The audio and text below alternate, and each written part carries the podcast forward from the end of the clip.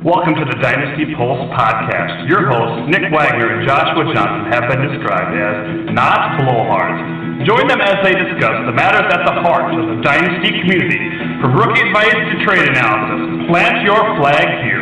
This is the Dynasty Pulse, presented by DynastyFootballWarehouse.com. Back in '82, I used to be able to throw a pigskin a quarter mile. Are you serious? I'm dead serious. Oh my God! Quarterback is toast. Welcome to the Dynasty Pulse podcast. I am your host, Joshua Johnson. With me, as always, is Nick. Hail to the Redskins, Wagner. Nick, what is up, friend? Oh, not much, Josh. Just trying to adjust to off-season mode. You know, it's always tough. First couple weeks without football, right? You know, I hear people's blues on that, but man, I love the off-season. Now that we've been intently doing this thing for the off-season the last 3 or 4 years now, I've always loved the NFL draft. Free agency, we're doing today, the free agency draft. That's just always so fun to be. I do understand it's a little bit of downtime, but one thing I certainly appreciate about the off season is I can make judgment or a call on somebody, and they're not going to get hurt in the next game. So at least we have that going for us. But like I said earlier, it's going to be a free agency draft. We did this last year for the first time. It worked out really well, so we're going to go ahead and give it another shot. We're basically, me and Nick are just going to draft 8 players each, like we're basically doing a dynasty supplemental draft. And then we're going to go and grab 4 rookies, too, just because I already got the fever. But make sure you stay tuned for DFW. We got all parts of our running back series out now, so that's going to help you guys get along through free agency, most definitely. So check that out. We're also going to do For or Against with Carlos Hyde. Dynasty Dilemmas, we look at both Oklahoma quarterbacks, Samaje Perine and Joe Mixon. Do a whole lot of dynasty trade analysis, and then best number 51 as we talk about another Chicago Bears linebacker for the second straight week. So a lot in store for you today, and I just wanted to bring it out in the open right away, Nick. Get the OJ Howard portion of the show out of the way. We talked about him a little bit more extensively last week, and how just there's no reason any NFL team would not want this guy. But one thing I wrote the prospect profile on him for our site, and one thing I didn't add, and it was something I got me thinking after I wrote it, maybe I should go back there and update it, but I do feel like Howard is maybe more safe than sexy, and I realize I say that word sexy a whole lot on this podcast. No offense to anybody, I am not attracted to him, or not attracted to him. When I say the word sexy, I mean like just, flashy, Reggie Bush was a sexy running back, fantasy-wise, throughout his career. So I hope you know what I'm saying when I say sexy. But what do you think? Howard more safe than sexy? Like, he's maybe a guy that could have a good floor. I know in the profile I compared him to Gates and Gronk, but I think like he could always have a solid floor. But I don't know if he's going to ever be that superstar tight end. What are your thoughts there, Nick? Well, I agree with you, and I think I agree with you. Just in general, tight ends don't tend to be the sexiest of picks, especially when you're taking a guy in the first round. But, if he's the complete package as far as tight ends are concerned, I wouldn't have a problem as a GM taking the safe pick instead of making the splashy play for maybe a big-time receiver. Yeah, and I like, maybe if you're sitting there 1.10, 1.11, and you were so close, and you had tight end was your weak position, yeah, you go ahead and grab O.J. Howard there, and he's going to probably not be a liability for you, hopefully beyond his rookie year, and maybe his rookie year he can have a decent touchdown floor being a red zone target there. So I just wanted to get that out of the way. It's something that's been bothering me. Like I said, today we're doing a free agency dynasty draft, kind of like supplementing just a dynasty team, Obviously, we don't. Maybe Nick has a specific team in mind. I'm just kind of thinking of just building a team here, and obviously thinking you probably have pieces that are at all positions, but it's nice to add to them. So we're going to get into that next week. We are going to start our series when we take a look at all the all the divisions for the next 8 weeks. We're going to start with the AFC East, so make sure you check that out. We'll talk about, obviously, the Super Bowl-winning Packers there, and I don't know if I have a guest lined up for that. I didn't know what division was coming up next week, so I'm a little behind. We will talk about, obviously, the Jets, Bills, and Dolphins as well. So we just kind of look at the dynasty outlook on those teams, probably do some plant your flag or wash your hands with a handful of the players as well, and maybe interdivision Dynasty Dilemma. I got a couple other good Dynasty Dilemmas in my head, so we'll see if I push one of those forward. But let's get to this free agency draft. Now, Nick went first last year, so I'm going to go first this year. And then I'll let Nick go first with the rookies. And I'm stalling because I need something to write with, and I don't have anything. But anyway, so like I said, we're just going to go up and down. It's IDP. We're each going to pick eight. We're just going to go back and forth. Pick eight players back-to-back. I will try to top my first two picks of Doug Martin and Ruben Randall from last year. So that's my main focus and goal today. Hopefully I can overcome those. But I think I can. Because it's still official, right, Nick? I can still take Le'Veon Bell here with the first overall pick. Is that right? So obviously that's where you got to go. Yeah. That's where you got to go. So there it is, Le'Veon Bell. That is the biggest no-brainer, I think, of this fantasy draft. So with the number two pick, I might be reaching a little bit, but I think I'm going to go with Terrell Pryor.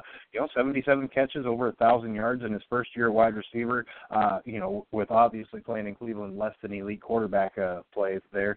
Alshon Jeffrey might be just as talented, if not more talented, but he also comes with the injury risk. So I think I'm going to go with Pryor at number two.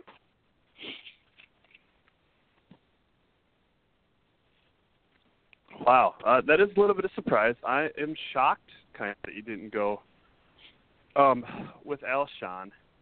So I am going to take Alshon, and I'm pretty positive you're not going to take who I was going to take. So I have no problem taking Alshon here. Pretty shocked to get him with the third overall pick. Like Lev Bell, I don't know if I really need to say much. Obviously, Alshon's had a little bit of an injury history throughout his career, so that certainly is a concern. But like I said, this guy jumps out of the gym. I've talked about it many times. I'll never forget a Monday night game. The Bears played the Jets. It was like a 3rd and 5 situation, and Cutler just throws the ball up, and the Jets were rolling two rookie corners, so this is pre-Revis. And Cutler just throws the ball up, and looks like the Jets corner has the beat on the ball and could potentially jump to get it, and then all of a sudden he can't jump because Alshon is like knees over his shoulders, over top of him, making the play. And I'll just never forget that corner turning around and looking to the sideline, raising his hands like, how the hell am I supposed to defend that? So there's just that capability there, and obviously wherever Alshon goes, he's going to get wide receiver money. He's going to get wide receiver one target. So I got to go Alshon there. Sorry to tell that story many times, but that's amazing play. All right, so with the fourth overall pick, I'm going to go with really the only quarterback on the list that anybody cares about, and that's Kirk Cousins. Over 4,000 yards both years as a starter, over 4,900 yards last year. It's going to be hard to expect that 5,000-yard range again, especially if the Skins lose Pierre Garçon and Deshaun Jackson to free agency. But I can see Cousins probably being a 4,000-yard type of guy as long as he's a starter. So I have no problem taking him over. I think he's the safest pick at this point. Okay. Well, I wish he was official. I wish the guy we talked about for against last week, Isaiah Crowell, was officially a free agent, because I would probably take him here right now. But he is a restricted free agent, meaning a team will have to trade a pick to get him. So I know he's a little bit older, and this is a dilemma that we're going to get to at some point in this offseason. I'll maybe won't wait until we get to the division. But we're going to do Latavius Murray versus Eddie Lacy. Those are the next couple of running backs down on this list. And I probably shouldn't have said that, but I got no problem taking Latavius Murray. I think I know who you're going to pick next, Nick. I'll say if, and then I will maybe take the guy that I want. So I don't think I'll be fine taking Latavius Murray. I think he showed me a lot last year. He didn't get 1,000 yards, but he did miss 2 games. Same type of thing where if he goes somewhere in free agency, he's going to get 250 touches because they're going to have to make it worth it. If he stays in Oakland, that might actually hurt his value a little bit because of the emergence of the other young backs. But I got no problem taking Latimer here with the 3 over with my 3rd pick. What do you got in there, Nick? Well, yeah, if you hadn't taken Latavius Murray, I would have taken him, so no problem with that pick whatsoever. I think I'm going to go to wide receiver and take Kenny Stills. He's only going to be 25 years old in April. You may need to be a little bit patient with him. He did up his yardage total by about 300 yards in year 2, both in New Orleans and in Miami. He had career highs of 931 yards in 2014 with New Orleans and then 9 touchdowns last year in Miami. And his boomer bust nature does mean he's more valuable in best ball leagues than in standard leagues, you know. But that's pretty typical with deep ball threats. Yeah, I like that pick, and that was my prediction for what you were going to do. I think if he went to Philadelphia, they have a wide receiver 1 established in Jordan Matthews, and there's obviously a lot of critics out there for J. Matt, but we know what he is, and we know what he could do. We know how he gets open. Just have Stills go 20 yards down the field every single play. That connection is bound to see 3 or 4 targets every game, and probably work a couple times. But wouldn't that excite you, Nick, as a Kenny Stills owner if you went to Philadelphia? Oh, without a doubt. There's a the Philadelphia Eagles wide receiver core was much discussed during the season due to all the drops and problems that they had. So yeah, any wide receiver that I had that got signed by the Eagles, I would be excited about the opportunity they had. It would be a quiet move, and of course, the people of Philly wouldn't like it. They want to draft the top 2 wide receivers every year or whatever. But it would be a little bit of a quiet move. But bringing in a veteran guy like that, I think, would certainly help. Would help the young quarterback situation as well. Sticking in the home state, obviously. The Pittsburgh Steelers have some good things going on, and they'll probably retain Le'Veon Bell. But an AB84 is still the man there for now. But Stills in that lineup, there was a lot of kind of a revolving door at other receiver position. Wheaton, Eli Rogers, Sammy Coates just had back surgery or some type of surgery. Sorry, maybe not back, but that would be another thing. We've seen that speed type of Mike Wallace wide receiver work in that system before, so work with what Ben likes to do. So maybe that would be another good landing spot for him.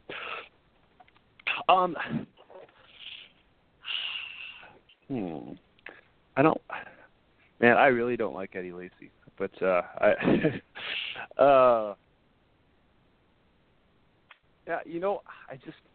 just don't see anything from Eddie Lacy, and so I'm going to go with the guy that I think we haven't really seen him reach his full potential, but I'm very, very much so encouraged about the way that he has progressed throughout his NFL career, and that's Robert Woods, another guy that's just 24 years old currently. I'm not sure when he turns 25, but 24 years old, 3 years of NFL experience.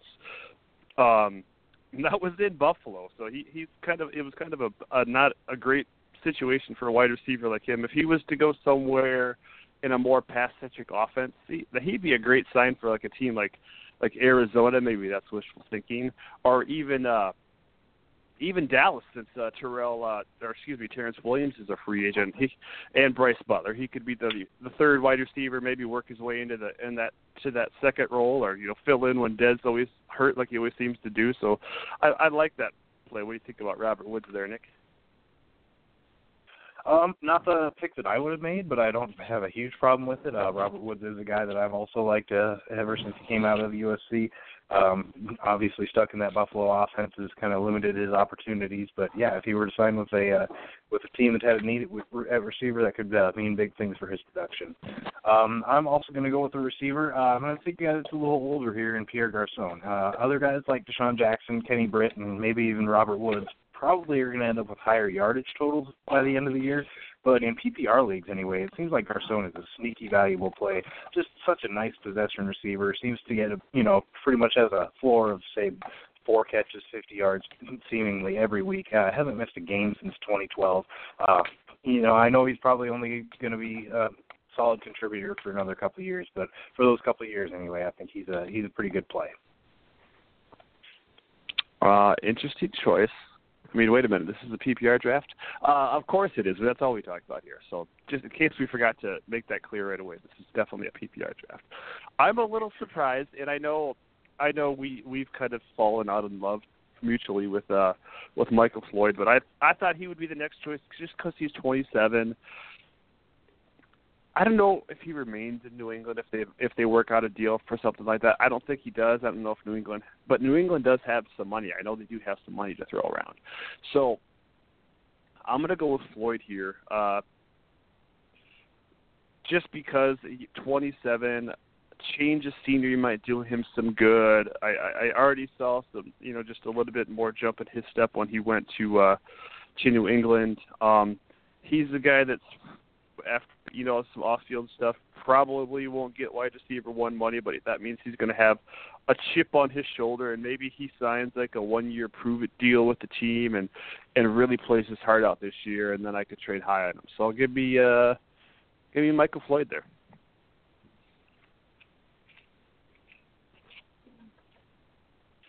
And was that the last pick, or do we have one more?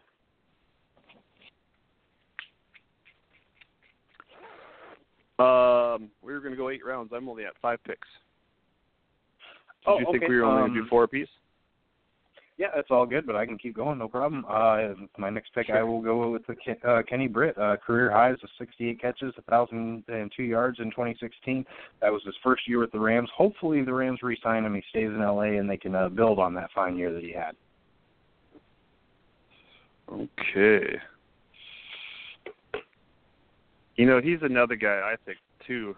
That's 2 Kennys for you, by the way.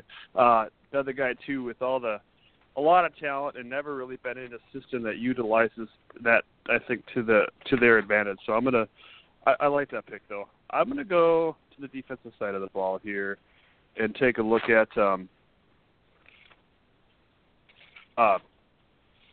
Dante Hightower. He's a guy, I've been vocal about, just some things I don't like about his game, recently when he did that dilemma. But I think he's a guy he's going to get money, he's going to get paid, but I think he can make good on that and really pan out, probably because he's going to stay in New England there. Nick, what do you got next? Well, I know it's risky, but I think I'm going to go with Eddie Lacy. He's only 26 years old. He may end up doing absolutely nothing the rest of his career, or he might bounce back and be a pretty solid running back for a couple of years. Either one is a definite possibility, so I think the upside is just too big to ignore here. So we're getting to that point with just 2 more picks here. You could... spend money in free agency. I don't know if your leagues have supplemental drafts like this, but you could spend late draft picks on somebody, especially in a full IDP. On a wide receiver that like a Myles Garrett last year, a guy that you think, or a Daniel Braverman, guys that you think have potential. Or you could spend some money in free agency and just go out and get a guy like Kendall Wright. I think just 27 years old. Is a smaller guy, but if he could go somewhere and maybe just, even if he sees a back or a little bit of a downgrade in snaps just to be a slot guy, I think he could really benefit from a different change. I just don't think he's the type of wide receiver that the Tennessee Titans want right now in that system, so I think he could go somewhere and be a productive player for the next 2 or 3 years. So I'll go with Kendall right there. What do you got next there, Nick? Next, I'm going to go with Martellus Bennett, tight end. This might be a little bit of a reach, but you look at some of the other tight ends that are available in free agency. Jack Doyle may have been a product of the system there in Indianapolis. Jared Cook, Ryan Griffin, Vernon Davis. Martellus Bennett, definitely the safest bet to continue being a productive player there at that position. So that's where I'm going to go. And there is certainly some talk that Bennett, he thinks he's going to get a lot of money because he won the Super Bowl. New England doesn't suspect that is the case. I am not going to take a tight end. but I do want to put in a plug for Deion Sims. I think he could potentially have a nice future. I'm not going to take a look at Indy Edge guys, though Nick Perry and Chase Jones are certainly appealing to me. Minter is the other real middle linebacker that I like. Zach Brown is another guy that's going to be out there and available. We'll see what Buffalo decides to do there. He's a guy that really made his money last year, so maybe he's going to chase something in free agency. Nick Bellore is another guy that really came on after Navarro Bowman went down in San Francisco. I really like him. But there's too much secondary love, too much secondary players out there that I like. I'm not going to go with Jelani McCoy, TJ McDonald, Bradley McDougall, Tony Jefferson. I love all of those safeties. But I think the safest guy is kind of a polarizing guy in the IDP community, and that's Jonathan Cyprien. He's a strong safety. Jacksonville rolled him down in the box this year, and if he was to go anywhere and remain that role, or be fill that Landon Collins role, he's just going to continue to put up great numbers. We know what he is at this point in his NFL career. He's an in-the-box safety that you could play at linebacker if you need to, and a guy that always just has a really, really nice IDP floor. I got really confused listening to a PFF podcast the other day. They kept saying PPR, and they're talking about draft picks, Nick. They're talking about prospects, and their PPR, their non-dynasty show, means pure pass rusher. That's just like, don't do that to me. That just screwed me up. But anyway, last pick to you. Sorry, I took Cyprien. Yeah, I was probably going to go that direction since you took him. I think I'm also going to stick on the defensive side of the ball. Now, I don't like taking linebackers this early in the process just because I feel like landing spot is such an important factor in the linebacker production. So I'm going to go with the defensive end, Jason Pierre-Paul. Again, might be a little early, but it seemed like he was figuring out how to play with his hand the way it is now towards the end of last year. Had 7 sacks last season, the 53 tackles. He's probably not going to be, top 3 defensive end like he was before the hand injury, but I think he can still be a pretty solid player. So I'm going to go with Jason Pierre-Paul. Tony Jefferson was another guy I gave a lot of thought to, safety from Arizona. But again, landing spot is so important with guys like that. I just hesitate to go in that direction. Yeah, I like Tony Jeff too, but Arizona has such a crazy rotation. You wonder how he was going to adapt to a place like that, to a change like that.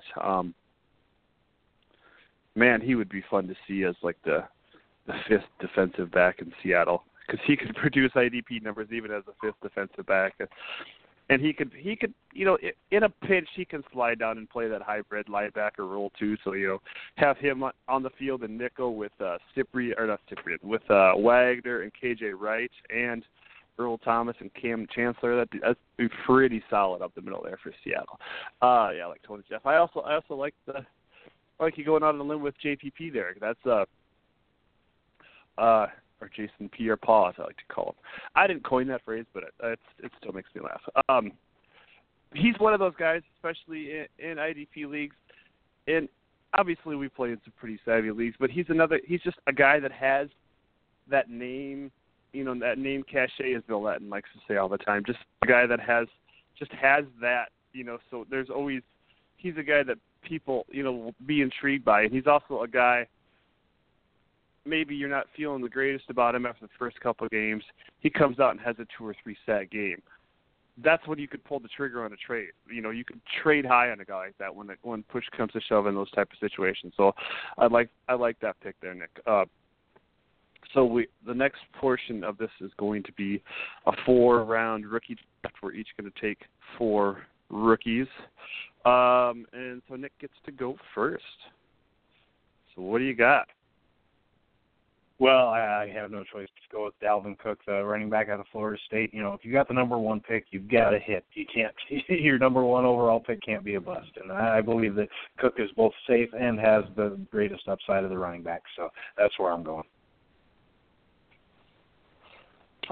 Well, I I know I think he's got some limitations, but I have to go Fournette. I think that's the way it's going to go in a lot of rookie drafts. You know, maybe these two are flip-flop. Maybe it's this direction here. But I think I just have to go Fournette. I just think he's got a lot of size, and I know he had some injury troubles, but he's just a horse when he's on. And I think whoever drafts him is going to find, you know, tailor their offense and their blocking schemes around what he does well.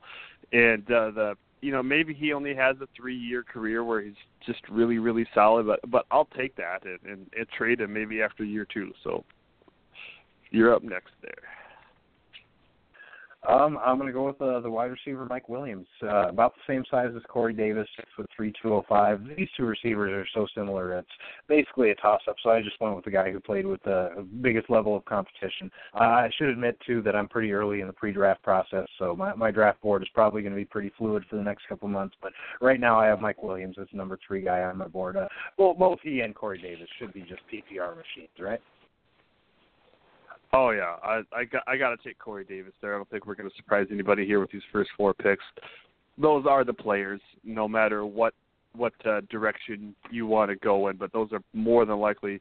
And really, at this point, you know, unless something dramatic happens, should be the top 4 players in your dynasty draft. I know it's maybe a little early to say that, and I'm not telling you that's what you should do, but it's probably the best choice, whatever order you want to put them in there. I got to take Corey Davis. I watched film, game tape after game tape on Corey Davis, just trying to find some kind of weakness. It really, the only thing is level of competition. But when he's on the field, no matter who he's playing against, it's just, you can tell he's it.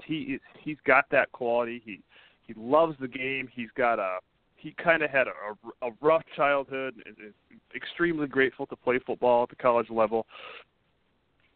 And he's just a guy that knows how to earn it. And probably, you know, the best thing for him is to people to constantly question the level of play that he played against, because that's just going to make him more mad, and that's just going to make him go out there and do amazing things. He's got a bit of an ankle injury right now, and he's doing the smart thing and not going to the combine and resting it. You can't – I mean, that maybe hurts his status, but whoever takes this guy is going to be extremely happy, because I just think the world of this kid, and I think he's just going to be such a phenomenal player. And it might not happen right away for him, but I want Corey Davis wherever I can get him. So Corey Davis, happy to get him at the 4th pick. What do you got next, sir? Question: would you have taken him above Mike Williams if you had had the 3rd pick? Probably. All right. Probably. I was gonna say, in our 16-team draft, our 16-team league, I have the 3rd and 4th pick, and I really hope that it's not Fournette, Cook the first 2 picks, so I can get a running back, because I desperately need a running back in that league. And so, I mean, obviously, I will probably go Williams and Davis, which, I mean, that's not a bad thing. Maybe draft running backs next year, but unless Joe Mixon really does something that deters me away from that. But I think that's probably the smart choice there. So that's probably where I'm aiming right now. And hopefully those guys, the first 2 picks, aren't listening. But maybe Kraffick goes Corey Davis, the first overall pick, huh? Maybe. I don't know. We'll see. Go ahead. All right. Next up, I'm going to go with another receiver, and John Ross. It's probably a little bit early as far as talent-wise, but you know what? If you're drafting here, you're probably still at least a year away, so you want to rebuild with wide receivers. Ross is only 5'11", 190 pounds. Not the most physical of wide receivers, but if he gets in a good situation with a quarterback that can, you know, like throw him open, I think he could be a nice steal. Yeah, he's got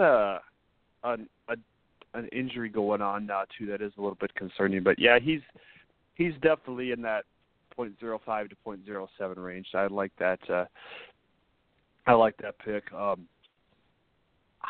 go back and forth on these Oklahoma running backs, and it hurts my brain, but I with the off-field things, there's some more stuff coming out with Mixon, and I know Mixon, if he plays in all as well, he's going to be a talented player.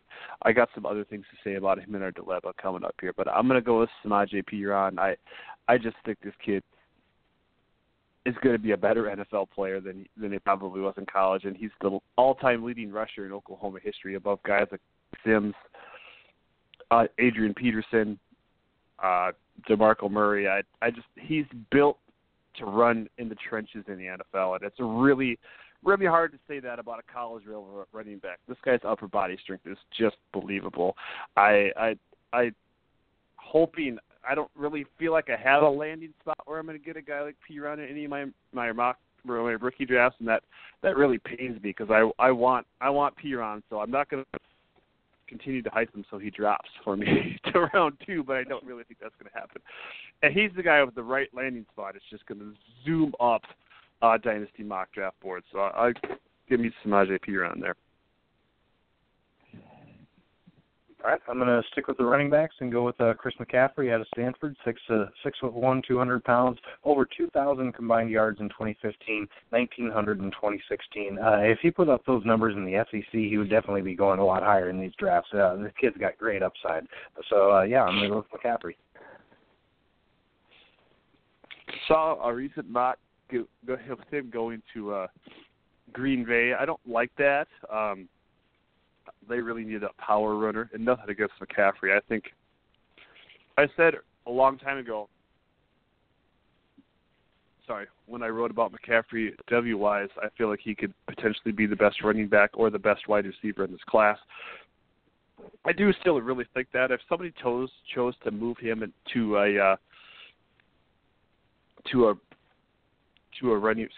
somebody chose to put him in the slot and have him be their slot wide receiver, I think he would be a phenomenal NFL talent for many, many years. I do worry a little bit about him as a runner, especially between the tackles. I think that's kind of the universal worry about him, but he's a guy that you can scheme to make successful. And, I've seen mocks of him going to New England, where that would be vexing for us fantasy owners. He's going to find the end zone if he's in New England. They will do things to make him successful, and Brady would love to have a weapon like that. And another Dion Lewis, James White type, definitely. But I think there's just a little bit more to his game than both of those guys, and he seems a lot like a perfect end of the first round type of player that a team like New England could look at. Arizona would be a lot of fun too, but of course he'd probably have to play the slot there. So you're going to let me draft Perine and Mixon, huh? Oh, I feel like because it's essentially 1.08, I probably got to take the chance on Mixon, and I don't want to downgrade Cooper Kupp for his small school pedigree as well, but he's the other guy I had in mind because I thought you would probably go Mixon there. So Kupp, go out there. We are done, so I'll take Mixon just because I think the value is pretty nice there, and I don't think that is going to be the case. I mean, it's his. We'll talk about it more when we get to the dilemma, but there's certainly inherited risk there with Mixon, but I feel pretty comfortable taking him right there. So. Any other thoughts, maybe, Nick? Anybody else on your short list there that you potentially would have taken next? Well, my next pick was going to be Myles Garrett. I'm curious to see where you had him on your draft board. Would he have been right on the short list for you? That's interesting you say that, because that's going to be our dilemma next week, is we're going to do Myles Garrett versus Derek Barnett. And I hope you choose Garrett. No, I shouldn't say that out loud. But I just wrote the profile on Myles Garrett, and I just got a lukewarm feeling right now. I'm not overly impressed. I'll let you guys read that profile slated for Sunday. I wrote in there I wouldn't feel comfortable taking him till 3.01. So we know pass rushers take time, and you're going to have to read the profile. I found a lot more to concerns than I thought I would watching tape on him. So And I'm not doing that for shock value or anything. I just think I think there's some things to be worried about. I realize he's so young and he has the body and the flexibility to be something really, really special at the next level. But I think it's going to take a little bit of time, and that's why I would feel more comfortable in the round three range. I would probably say the first IDP guy off the board should be either Jamal Adams or Reuben Foster. Foster is another guy that's got a bit of an injury problem. I think he's going to miss the combine too. But if he's healthy moving into the summer, he's going to be a stud. I'm sure he's going to be a top 15 pick there. So moving forward, it's time for or against. Pretty good draft. I felt like the quality of players were better this year, especially in the NFL portion of that. No Ruben Randall, at least. I mean, I suppose we could have picked him. I don't know where he's at. But let's get to Carlos Hyde in the four. It's time for or against.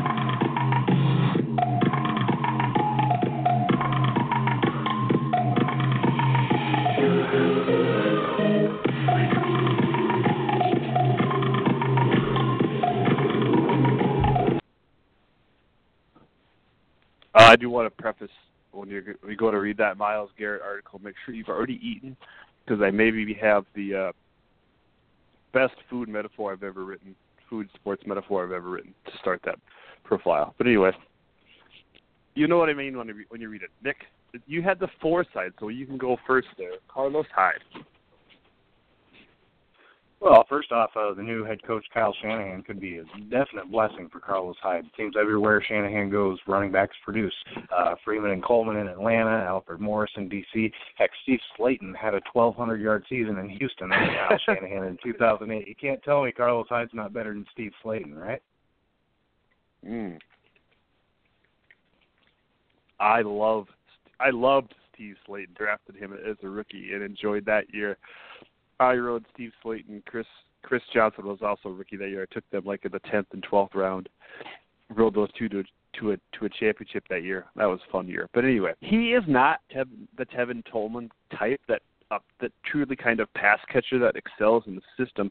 So I feel like he's going to be, a part of a committee definitely. And I just don't think where he's probably better than Steve Slayton, who left the NFL because he couldn't hold on to the football. He's better than Steve Slayton, but I don't think he's the runner that Devontae Freeman is. So I feel like there's a definite 50-50 timeshare in store there. And I don't know who it's going to be, but this next two running back classes are deep, and that worries me. So I don't see that he's the pass catcher that excels in the Shanahan system. So that worries me that he's going to be in a definite time split. Well, I'm not sure about the time split. I mean, you look at running backs, and one of the big barometers to measure them is the yards per carry. Are they at 4 yards per carry or more? And he's been at least 4 yards per carry every single year, 4.6 yards per carry last year. And he did that while being the best threat San Francisco had. I would think most defensive coordinators wouldn't be afraid to load the box early in the game when the quarterbacks are Blaine Gabbert and Colin Kaepernick. So that's pretty impressive to me that he got 4.6 yards per carry in that situation. Okay. He, as a career, has a 4.3 yards per carry average. But I think that number is a little bit jaded. You take away he only has three career 100-yard games. You take away those three games in which he averaged 7.3 yards per carry. His career average without those three games is 3.8. So there's been a couple games where he's been really, really good. You know, Minnesota opening night a couple years ago. The Jets this year, almost 200 yards.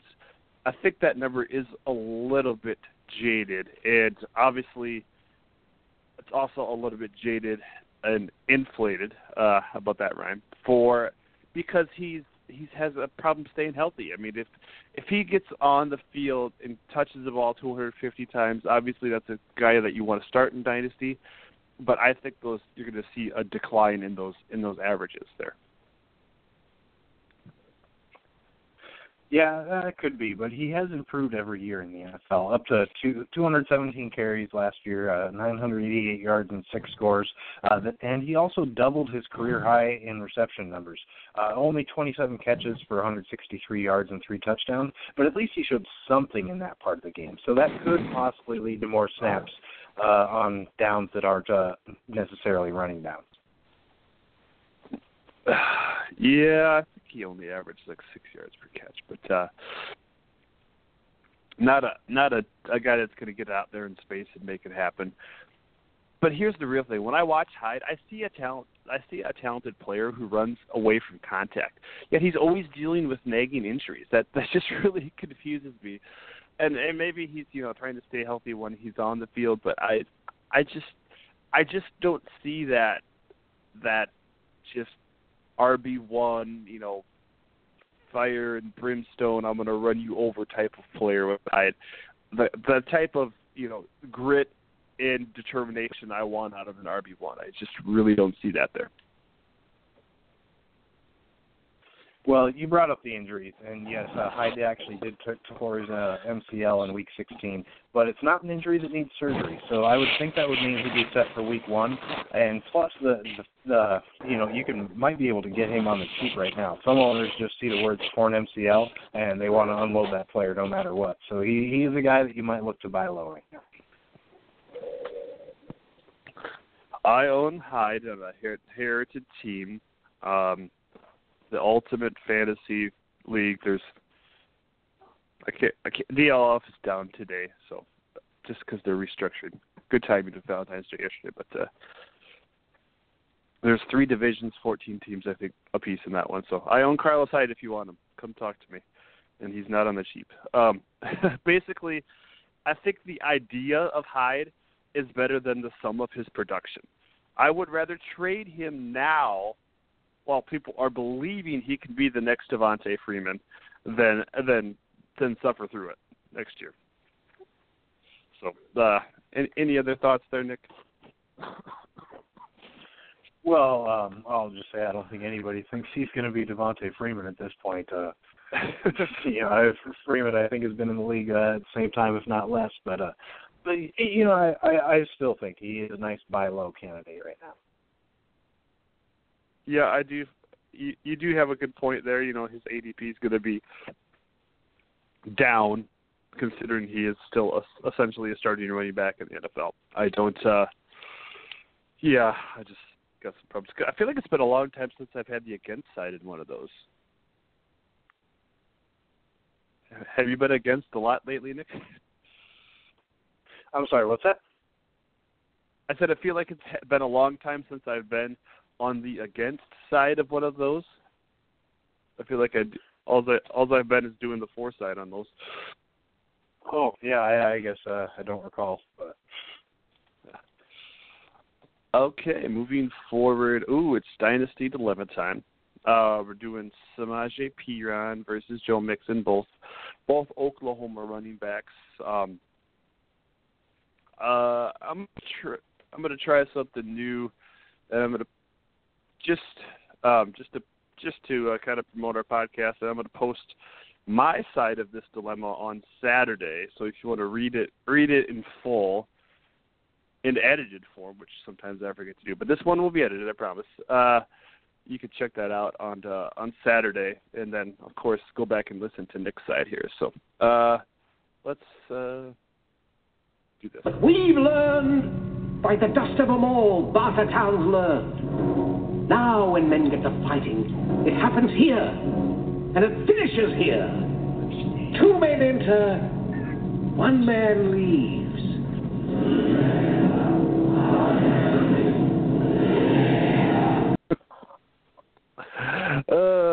It happens here, it finishes here. That's a good one. Samaje Perine over Joe Mixon. Like I said earlier in the show with O.J. Howard, I think Perine is probably safe and Mixon is sexy. Yet, is it fair to call the player that rushed for more college yards than Billy Sims, DeMarco Murray, and Adrian Peterson such a simple term as safe? Perine is a little is a little sexy too. And I think he projects as a better pro running back than Mixon. Both backs have size to be early down guys, and Mixon probably has, but he is not the blocker Perine is.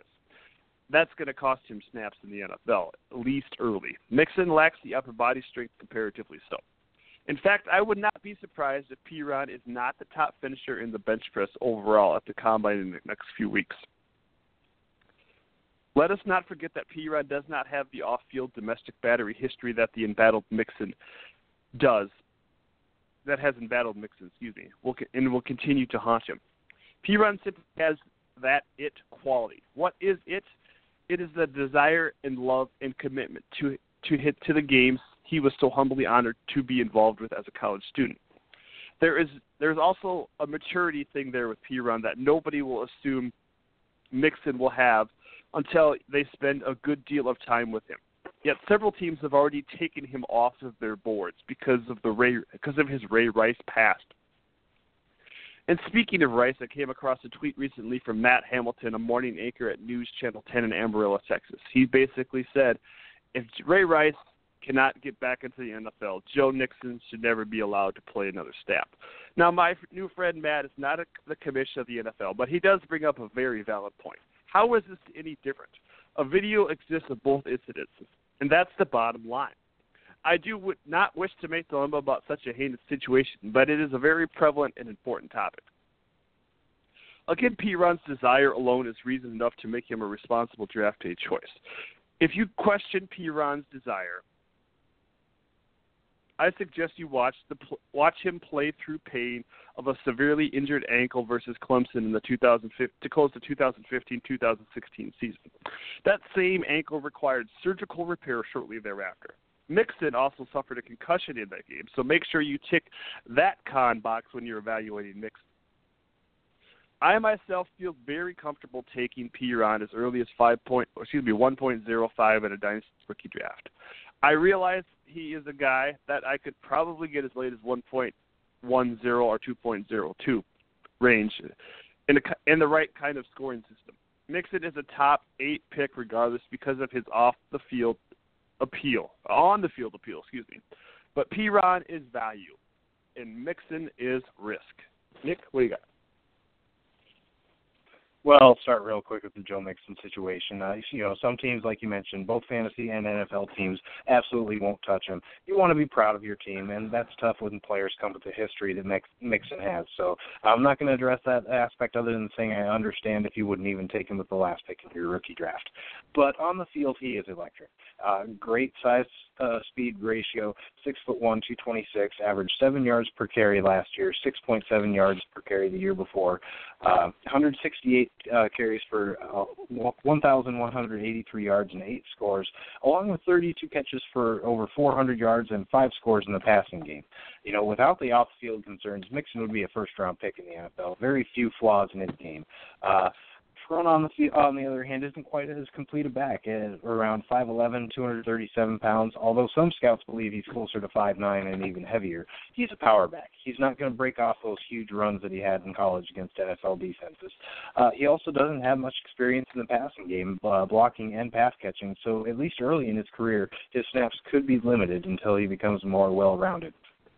If you look at their ceilings, I believe Mixon, if he pans out, has top 5 potential, where Perone is probably, tops Alfred Morris type of back. Not that being a solid producer for 3 years or so is a bad thing, but if you're looking to hit a home run with your pick, I think Joe Mixon has to be the choice. Okay.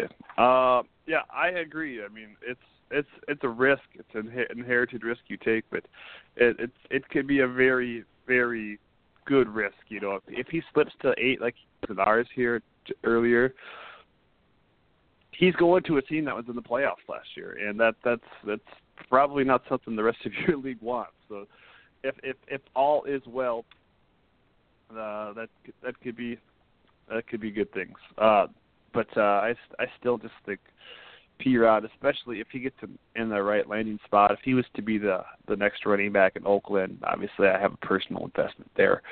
That would be huge. If he's the guy that replaces LeGarrette Blount in New England, I think he'd be a New England running back we could trust. mention that. I know Detroit's been eyeing running backs, so have the Jets. I just think there's so much power there.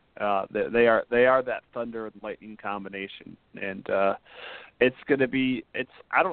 I don't think there's enough debate about these two against each other. Everybody's just assuming Mixon's the better player, and you really get into it. You watch the film and you dig at the numbers. It's pretty darn close. I know Perine only had like 15 receptions this last year, but because he was too busy gaining yards up the middle, becoming the all-time leading rusher in Oklahoma history. That's a pretty amazing feat. So, any other thoughts there, Nick? No, just that you're right. They are both good players and probably both going to be pretty productive in the NFL.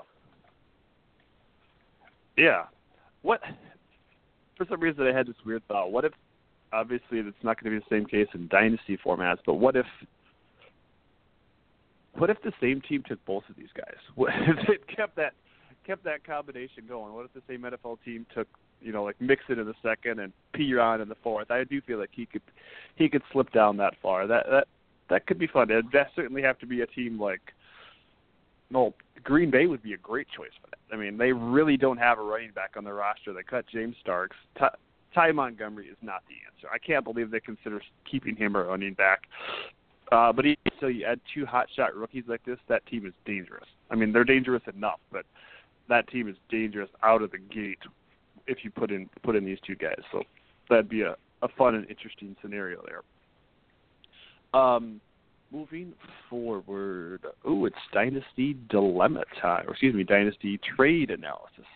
I got a handful of them today, a lot of them today, I should say, so let's not play the music. DFW 48, Eli Manning, 2017 fourth for Jay Cutler and a 2017 third. Not the most exciting trade we're ever to talk about, Nick, but what do you think? I think I have to go with Eli Manning, just because he's at least guaranteed a starting job this season. Jay Cutler likely will find a starting job just because the quarterback position is so thin across the league, but it's far from assured that. So, I think, moving, trading down one round in exchange to pick up Eli, I have no problem with that.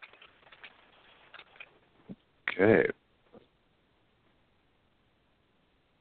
Yeah, I got to go Eli there too.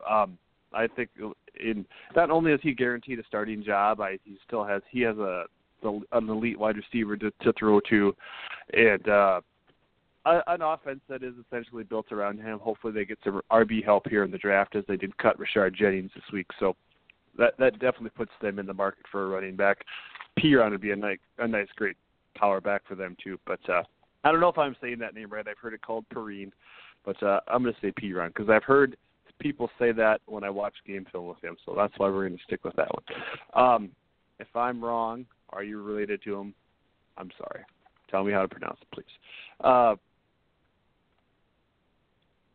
10-team PPR, 2 QB, Tyrell Williams, as we continued, he's the off-season talk of the dynasty trade world. Tyrell Williams' owner does own Keenan Allen, so he wants to get rid of one, obviously the other guy. Tyrell Williams for Josh Doctson. What do you think? Well, I think it's I hate to say it again because we've said it so many times, but it's your safe versus sexy debate. Williams being the safe pick, Josh Doctson, being a, top five unanimously rookie draft pick last year, being the sexy pick. I think I'm going to go with Josh Doctson. I just, that Achilles injury, I know, hindered him his whole rookie season. He only got on the field for a very brief amount of time. But if he's able to be the player that Skins thought he was when they drafted him in the middle of the first round last year, he's going to be a stud. So I'll do with Doctson, even though it is risky. Do you have any thoughts about taking Terrell Pryor over Alshon Jeffrey? You still feeling all right with that? You in a good place, definitely. Okay. I'm just adding their names to the tags, and I'm just like, they're both 27. Maybe would that be a worthy dilemma, Alshon versus Terrell Pryor? I'll think on that. But anyway, I like that I'm getting dilemma ideas. I felt like I was in a kind of a dilemma writer's block there, dilemma block there for a while. I couldn't think of anything, but they're all coming back, especially the free agency. It's so fun. But anyway, I think you're making a great return on Tyrell. Why can't I say that today? Tyrell Williams, if you're getting Josh Doctson. Based on draft pedigree alone, if you're that type of player, I understand making this move.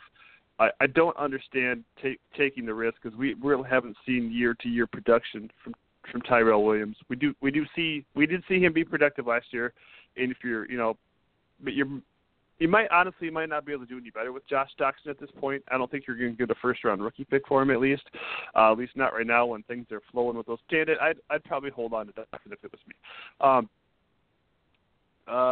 me. Get to the Tyrod Taylor portion of the show. Love this guy, Ty God, as I like to call him. This is a true QB league again, Nick, but Tyrod Taylor for Jordan Howard. Well, like you said, two QB leagues, so that's the only format where this trade makes sense. I think I still need to lean towards the Jordan Howard side. I just feel like he's a lot safer play. I think he's going to be the lead running back in Chicago moving forward, whereas Tyrod Taylor likely not going to stay in Buffalo under his current contract. It's just such a fluid situation there. I got to go with the known commodity here and stick with Jordan Howard. Yeah. No, even though it is a two-quarterback league, I'm not sure the team size. But so there is a little bit of a risk of giving up a quarterback. But with that little bit of unknown, I certainly understand this move, and I think you're going to see a whole lot of carries out of Jordan Howard next year. So moving forward there, Nick, another Tyrod. Tyrod Taylor, DeMonte Moncrief for Ben Roethlisberger, Tyreek Hill, Marquise Lee, 2018 second, and a 2018 third. Doesn't that seem like a lot? Yeah, a lot and way too much, yeah. I admit Moncrief's probably the best player in this, but still, Tyrod Taylor, we already talked about him. Roethlisberger's obviously going to be the starter in Pittsburgh for as long as he wants to play. It's probably, another 2 to 3 years, I would guess. Tyreek Hill, up-and-coming, very exciting player there in Kansas City. Marquise Lee had a sneaky, solid fantasy productive season this year, plus getting a second and a third-round pick. I know it's not till 2018, but still, that's... yeah, that's way, way too much, I think, to give up for Moncrief and Taylor. Yeah. Yes, people like Tyrod. I feel like it makes a little bit more sense with the picks, and maybe they are late. It is a second rounder, though, so I don't know. Maybe take away Hill and keep the picks in, or take away the picks. I don't know. Mike Evans, couple Mike Evans trades here. Only one Tyrell Williams trade this week, Nick, sorry. Mike Evans for pick 1.02 and 1.04. So like we talked about, Cook or Fournette, Williams or Davis, basically with those picks. What do you think? Well, I know the old saying is a bird in the hand is better than two in the bush, but I think 1.02 and 1.04, that's enough to get me to part with Mike Evans. You're looking at getting either Dalvin Cook or Leonard Fournette, and then Mike Williams or Corey Davis, or, depending on how your league draft goes, maybe two running backs or two wide receivers. Who knows? But anyway, those top four guys, they're solid enough that I think I would give up Mike Evans to get a chance to get two of those four guys. Yeah, you're getting two of those four guys regardless. So even if for some crazy reason Mike Williams and Corey Davis go 1-2, you're getting two running backs with a pretty darn good future. So yeah, I'm sure there's enough Mike Evans people out there that would dispute that because he is a known commodity, and I think they will get wide receiver help this year. At least I hope they will to make him. An even more solid player, and I don't think it's going to take targets away from him. It's certainly going to keep him towards the top in targets and throughout the year. So, what do you think about Michael Thomas and pick 1.03 for Mike Evans? Now, the email you sent said Mike Thomas. Is this the L.A. Rams Mike Thomas, or is it the New Orleans Saints Michael Thomas? It's the New Orleans Saints. Oh, nobody cares about the Rams. Mike. Yeah, my bad. I wrote that down wrong. I think I took it off of Twitter, and I think whoever posted it probably shortened it because the whole 140-character thing. So it is New Orleans Saints, Mike Thomas. Nobody cares about the other Mike Thomas anymore. As long as it's the New Orleans Saints, Michael Thomas, I will go with that side. I was prepared to go for the other side, obviously. When I thought it was the Rams, Mike Thomas in 1.03, that left me scratching my head. But, yeah, Michael Thomas, it's a pretty even trade, but I'll just go with the side that got quantity over the quality right now because I do think Michael Thomas and Mike Evans might end up having pretty similar careers. So getting a 1.03 on top of that, I can't help but go with Mike Thomas' side. What do you think about Mike? I think both these guys are obviously still growing, but you look at it just, I mean, obviously that pick does tip the scales towards Michael Thomas, but who's the next quarterback in San Francisco, or excuse me, in New Orleans? I mean, that's my worry with Michael Thomas, and I think his owners should be worried about that. Me and Brian Hawks were talking about that extensively, just back and forth this weekend. That's certainly a worry, and Michael Thomas' value might not be any higher than it is right now.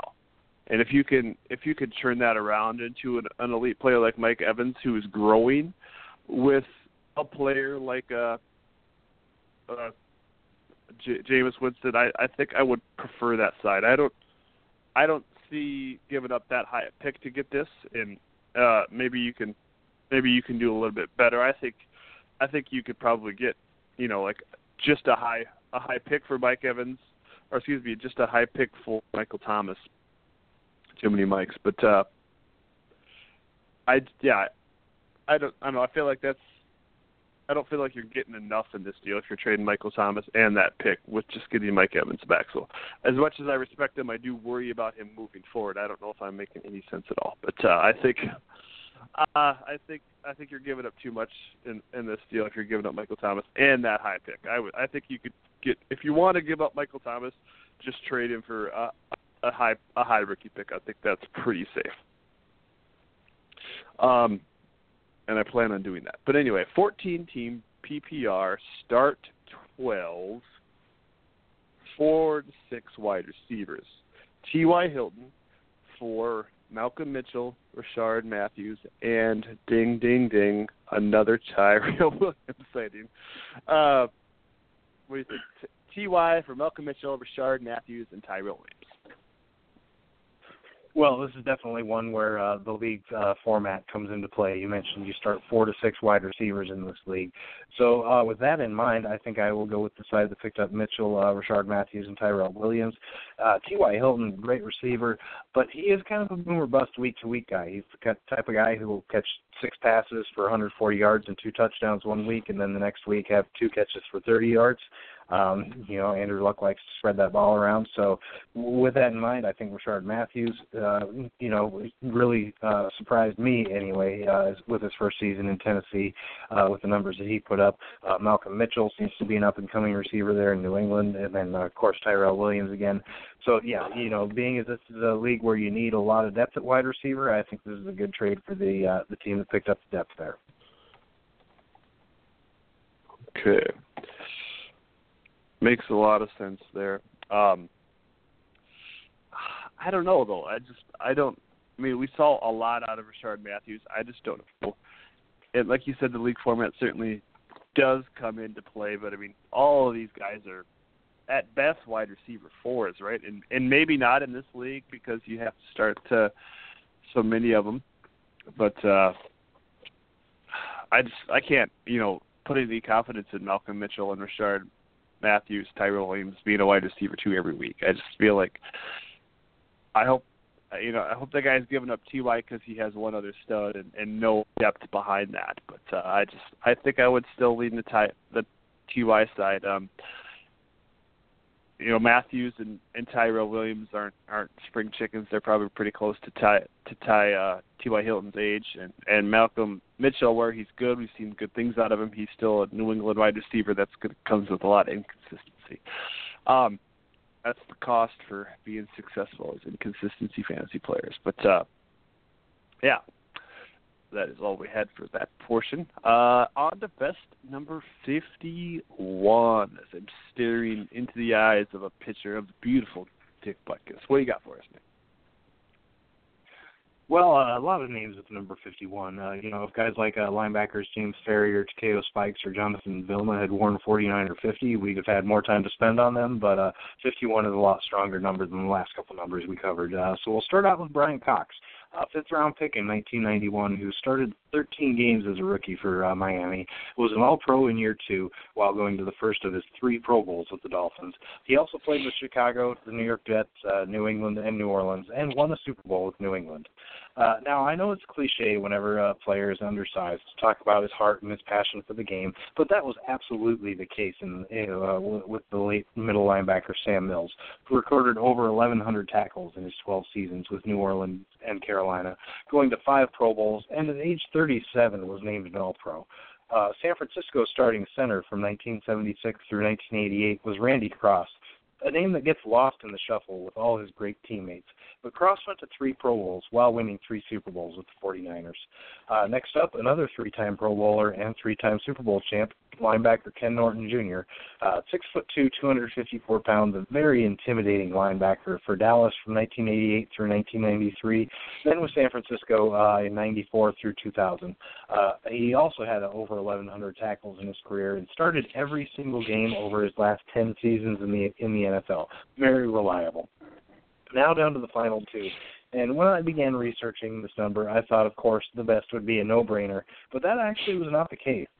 Based on the awards on paper alone, Jim Ringo, a 6'1", 232-pound center with Green Bay from 1953 through 1963 and with the Eagles for 4 seasons after that, he went to 10 Pro Bowls, 9 Pro Bowls in a row from 1957 through 65, and was a 6-time All-Pro, also a 2-time NFL champion. He was inducted into the Hall of Fame in 1981, and I was very, very tempted to give it to him, but name recognition did play a factor in my decision to declare Dick Butkus the best number 51 of all time.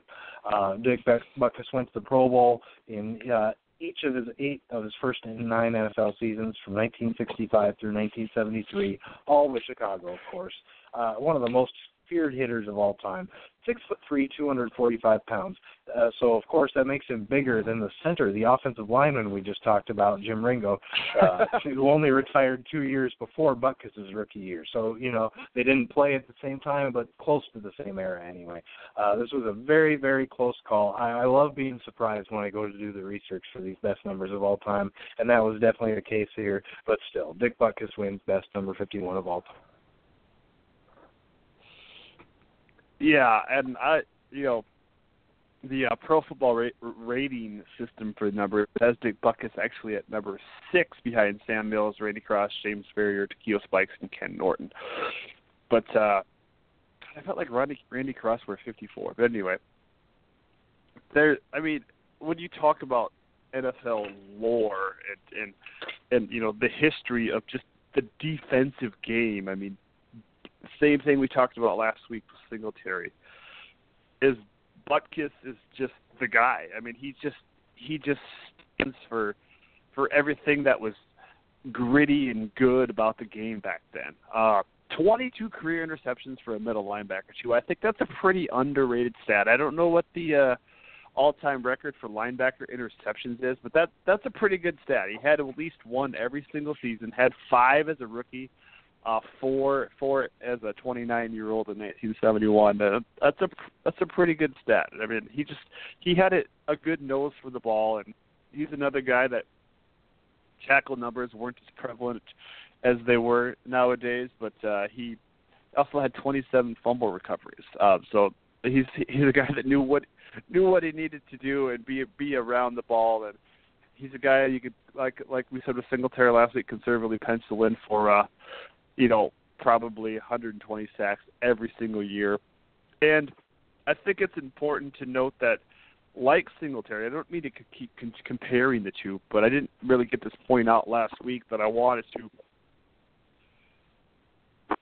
I think, before Butkus, there really wasn't that true middle linebacker that teams could say, this is this is a guy that I want the next Dick Butkus. You know, and same thing happened, I think, beyond Singletary, because I think Singletary was maybe a little bit better of an X's and O's and just maybe a bit of a smarter defensive player. Butkus just played with sheer will and grit, knew what to do, but I think there was just a little bit more cerebralness with I don't know if that's a word, with Mike Singletary. So when you have a guy that comes along like both of these Bears legends, where you can say, where you're going to compare every single middle linebacker prospect to them moving forward, I think that's what makes you great. And, you know, it's when you have, I'm sure there's other guys, there's scouts and coaches in a draft group, you know, in the mid 80s, early 80s, like, we want the next Dick Butkus. We need this guy, type of player on our defense. We need our defense to be feared and respected, and that's why a guy like Dick Butkus will forever live in the lore of the NFL. So when you have a player that people are always going to compare top prospects to, I think that's really the ultimate praise that somebody like that could get. Don't you think? Yeah, I agree, and that's why I named him top number 51. Even though there is more Pro Bowls for Jim Ringo, more championships, etc. But yeah, when you got a name that holds, like you said, in the NFL lore, holds as much respect as Dick Butkus, You can't not give him the award. Yeah. Otherwise, he might come find us. And at 74 years old, I think he could still take us out. But anyway, I want to give props to the least never important number 51 of all time, Mark Terrell Washington II, 6'3", 250-pound linebacker out of Texas State. In 2007, appeared in 3 games for the Miami Dolphins and recorded 1 NFL tackle. So how about that? Mark Terrell Washington II, you made the Dynasty Pulse podcast. Congratulations, buddy. And that is all we have for you today. When you look at the podcast right up later, folks, just really look at that picture of Butkus. Just really enjoy those eyes. It's not quite the Singletary eyes, but just try not to be scared. Like I said, next week we're going to go forward and start doing our division-by-division previews, breaking down the assets, the fantasy dynasty assets of each team in the league before we get to talk about draft needs as well. So got a lot of fun stuff planned here for you as we move closer to the NFL draft. So any closing thoughts there, Nick? Well, I believe you said Butkus is 74 now. I don't care if he's 74, 84, 94. Butkus at any age could take me out at any age every single time. I guarantee that. Yeah, he might even be a little lighter nowadays, but I'm not tangling with that guy. That's for sure. Ultimate respect. But anyway, it's fun to talk about old NFL players. Such a part of my childhood. I absolutely love that. I don't know if you do, and that's kind of why we have it towards the end of the show. But make sure if you've made it this far, I hope you listened intently to that free agency draft, because that was always a lot of fun there. So AFC East next week. We will talk to you then, Nick. Sounds good.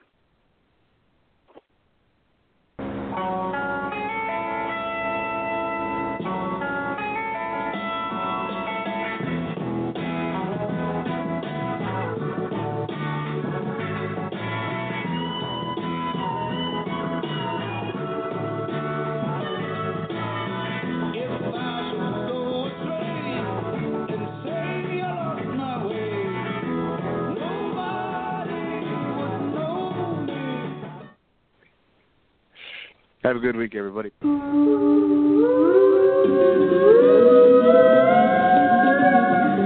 listening to the Dynasty Pulse podcast with Nick, Gail, Liger, and Josh Doctson. Sign out, people.